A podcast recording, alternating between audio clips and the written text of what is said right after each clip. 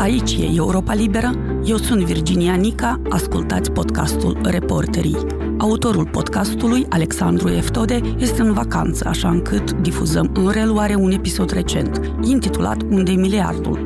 Nu cel furat și plecat din țară în 2014, ci miliardul venit în 2022 în Republica Moldova sub formă de ajutoare. Este un episod în care explicăm, împreună cu Alexandru și cu Eugen Rușciuc, cine a dat banii, cât sunt împrumuturi, cât nu vor mai trebui întorși niciodată și așa mai departe. Audiție plăcută!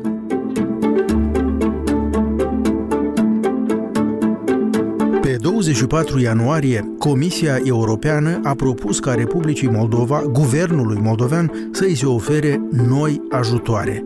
Încă 145 de milioane de euro în 2023 pentru a putea face față crizelor care însoțesc agresiunea rusă împotriva Ucrainei și pentru a putea să continue reformele.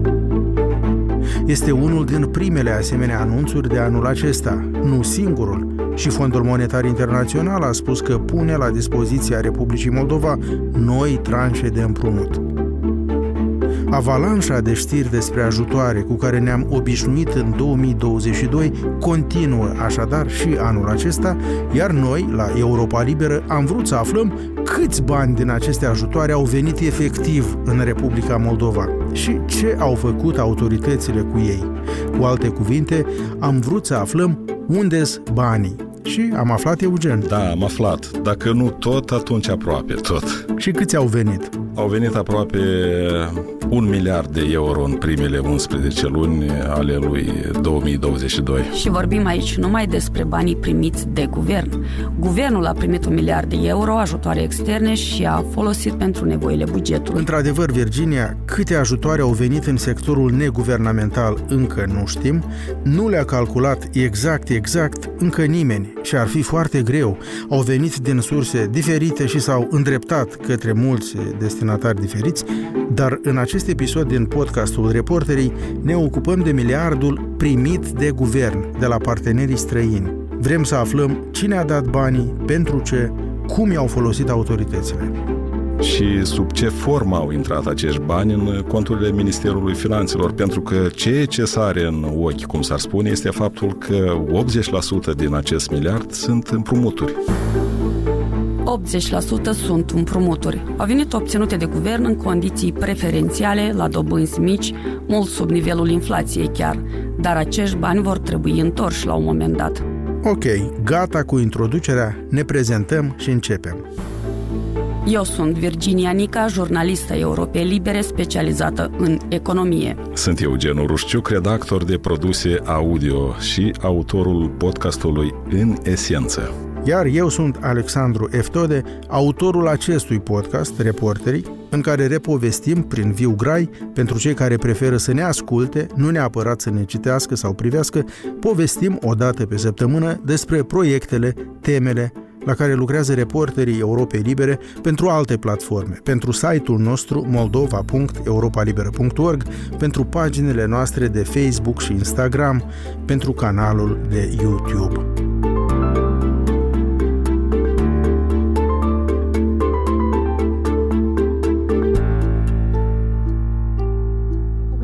Moldova va primi 100 de milioane de euro din partea Uniunii Moldova, Europene. Donatorii internaționale au pus la dispoziția guvernului 700 de milioane de euro. va oferi Republicii Moldova. Finanțare nerambursabilă din partea Germaniei. Aceasta e prima vor acorda Va acorda și a adunat astăzi 12 milioane de euro. internaționale au pus la dispoziția guvernului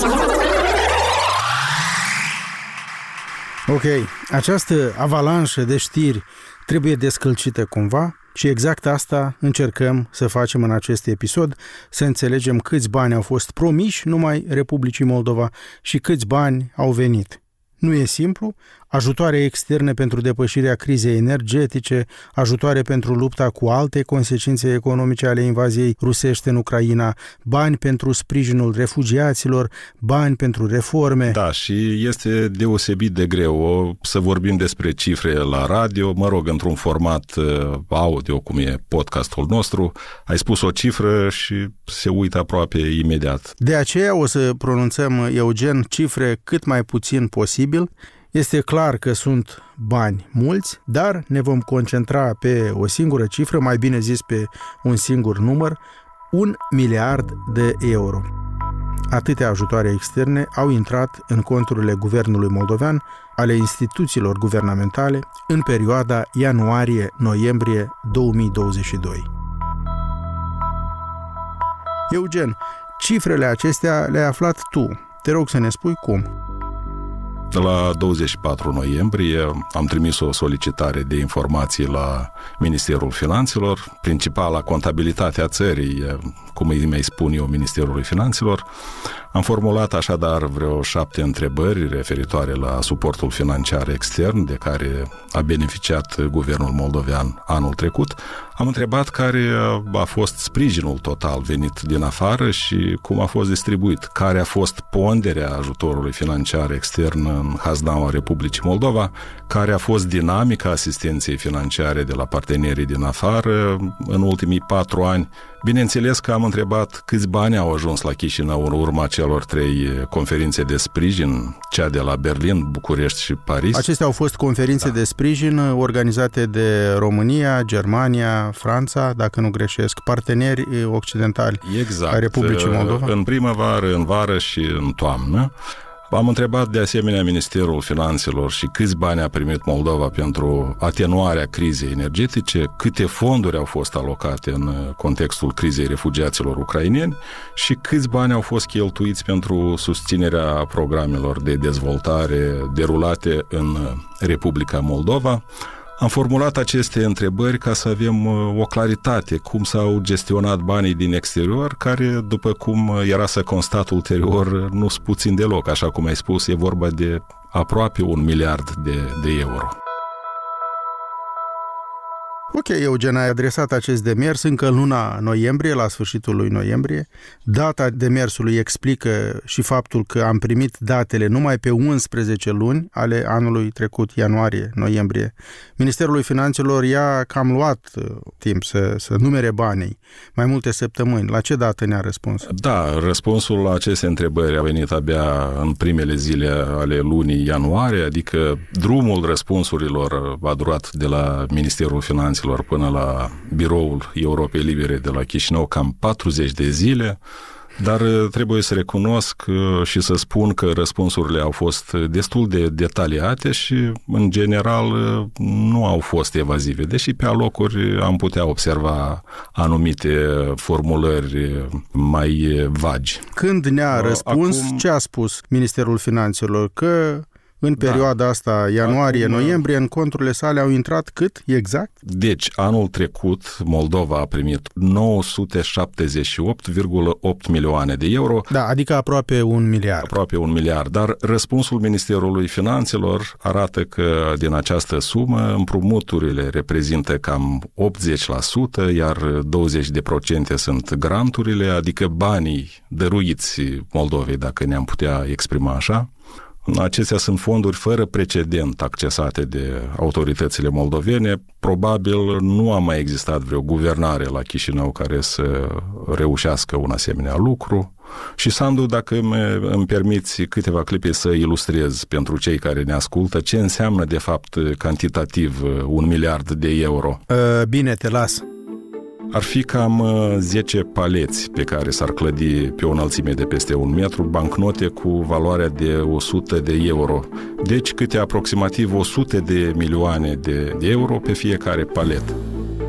Plus minus are și cam 11 uh, metri cubi de euro. Ce înălțime are teancul? Un metru sau chiar puțin mai mult de un metru. Nu e vorba de, de o căruță, două de bani, ci de mult mai multe, dintre care cel puțin 8 ar trebui întoarse pe parcurs de Moldova. Folosind această comparație, m-am inspirat de la o organizație de la Chișinău, care în 2017 a ilustrat anume în acest mod miliardul de dolari furat din trei bănci moldovenești. Ok, 8 căruțe de euro ar trebui întoarse, adică 80% din acest miliard care au venit sub formă de împrumuturi. A venit un miliard, dar uh, donatorii au oferit mai mult guvernului moldovean. Nu toate aceste ajutoare ajung la destinație de multe ori. Nu e așa, Virginia? De ce nu ajung chiar toate la destinație? Da, Sandu, anul 2022 a fost unul mai deosebit în acest sens. Am auzit uh, promisiuni de ajutor uh, de zeci și sute de milioane, dar trebuie să înțelegem uh, că exact asta sunt, niște promisiuni. Organizațiile, țările care oferă ajutor Republicii Moldova așteaptă ca autoritățile să vină cu propuneri de proiecte pentru un anumit domeniu. Iar aici apare o mare problemă. Nu există în structurile statului suficienți oameni care să gândească sau să elaboreze aceste proiecte. Nu există, cum se spune, suficientă capacitate. Guvernul nu are capacitate de implementare. Ceea ce mi-a spus de fapt și economistul Viorel Gârbu cu care am vorbit. Guvernul are capacitate destul de limitată de implementare. Ce ar însemna asta? Deci guvernul efectiv e slab. Lucrează prost. Ministerele și agențiile de implementare, sistem de achiziții publice, contracte, deci tot ce ține de cadrul nostru instituțional, e foarte slab și rata de absorbție asistență externe este destul de proastă. Ok, și trebuie să subliniem că nu e vorba numai de guvernul actual. Da, așa e. Că guvernul actual nu ar avea capacitate de absorbție a banilor din finanțare externă. Nu au avut această capacitate nici multe alte guverne până la el. Exact. Iar alte guverne nu au avut nici parte de finanțări așa de mari, nu s-au bucurat de simpatia donatorilor occidentali așa de tare. Da. Dar un lucru se desprinde clar din discuția noastră de până acum, donatorii au promis și sunt gata să ofere guvernului moldovean mult mai mult, dar în ianuarie-noiembrie 2022 a venit mai puțin, atât cât s-a putut valorifica, adică un miliard de euro. Este adevărat, Sandu, ceea ce spui, dar e important să menționăm că bani din exterior au venit în Moldova mai mulți, acel miliard de euro despre care tot vorbim de la începutul acestei discuții a ajuns pe linie guvernamentală.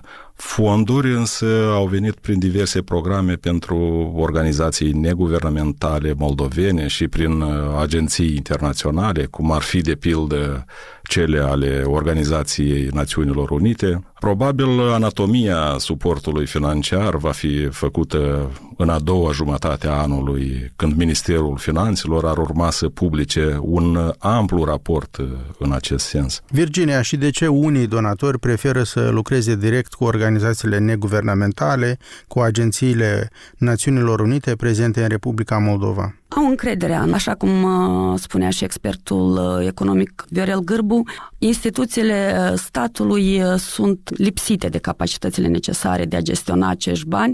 Deci, unde nu poate absorbi guvernul, cu alte cuvinte, absorb ca să zicem așa, agențiile ONU, care derulează pe baza banilor donatorilor diferite proiecte pentru Republica Moldova, dar, în afară de faptul că asistența externă primită de Republica Moldova se împarte în bani dați guvernului și bani dați altcuiva, inclusiv organizațiilor neguvernamentale, în afară de acest lucru, și asistența externă pentru guvern se împarte în două categorii, ajutoare nerambursabile, granturi, cum li se spune, și împrumuturi. Eugen, să le luăm pe rând. Cine a dat guvernului granturi? Împrumuturi nerambursabile și pentru ce? O bună parte din granturi a fost oferită pentru suport bugetar, iar dacă am face un clasament al donatorilor externi, am obține următorul top.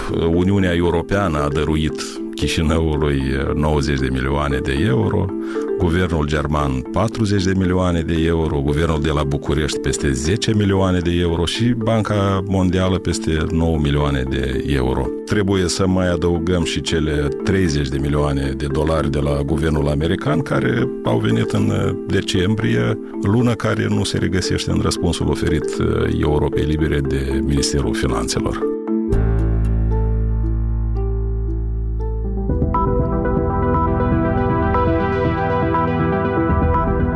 Ați ascultat un fragment din podcastul Reporterii. Integral îl găsiți pe platformele Apple Podcasts, Google Podcasts, pe YouTube, iar ascultătorii din străinătate îl pot găsi și pe Spotify. Pe platformele digitale ale Europei Libere vă puteți abona la podcasturi și, odată abonați, nu mai trebuie să verificați într-una dacă a venit un episod nou. Acesta intră direct pe telefonul mobil și audiție plăcută. Eu sunt Alexandru Eftode, vă mulțumesc pentru atenție, pe curând!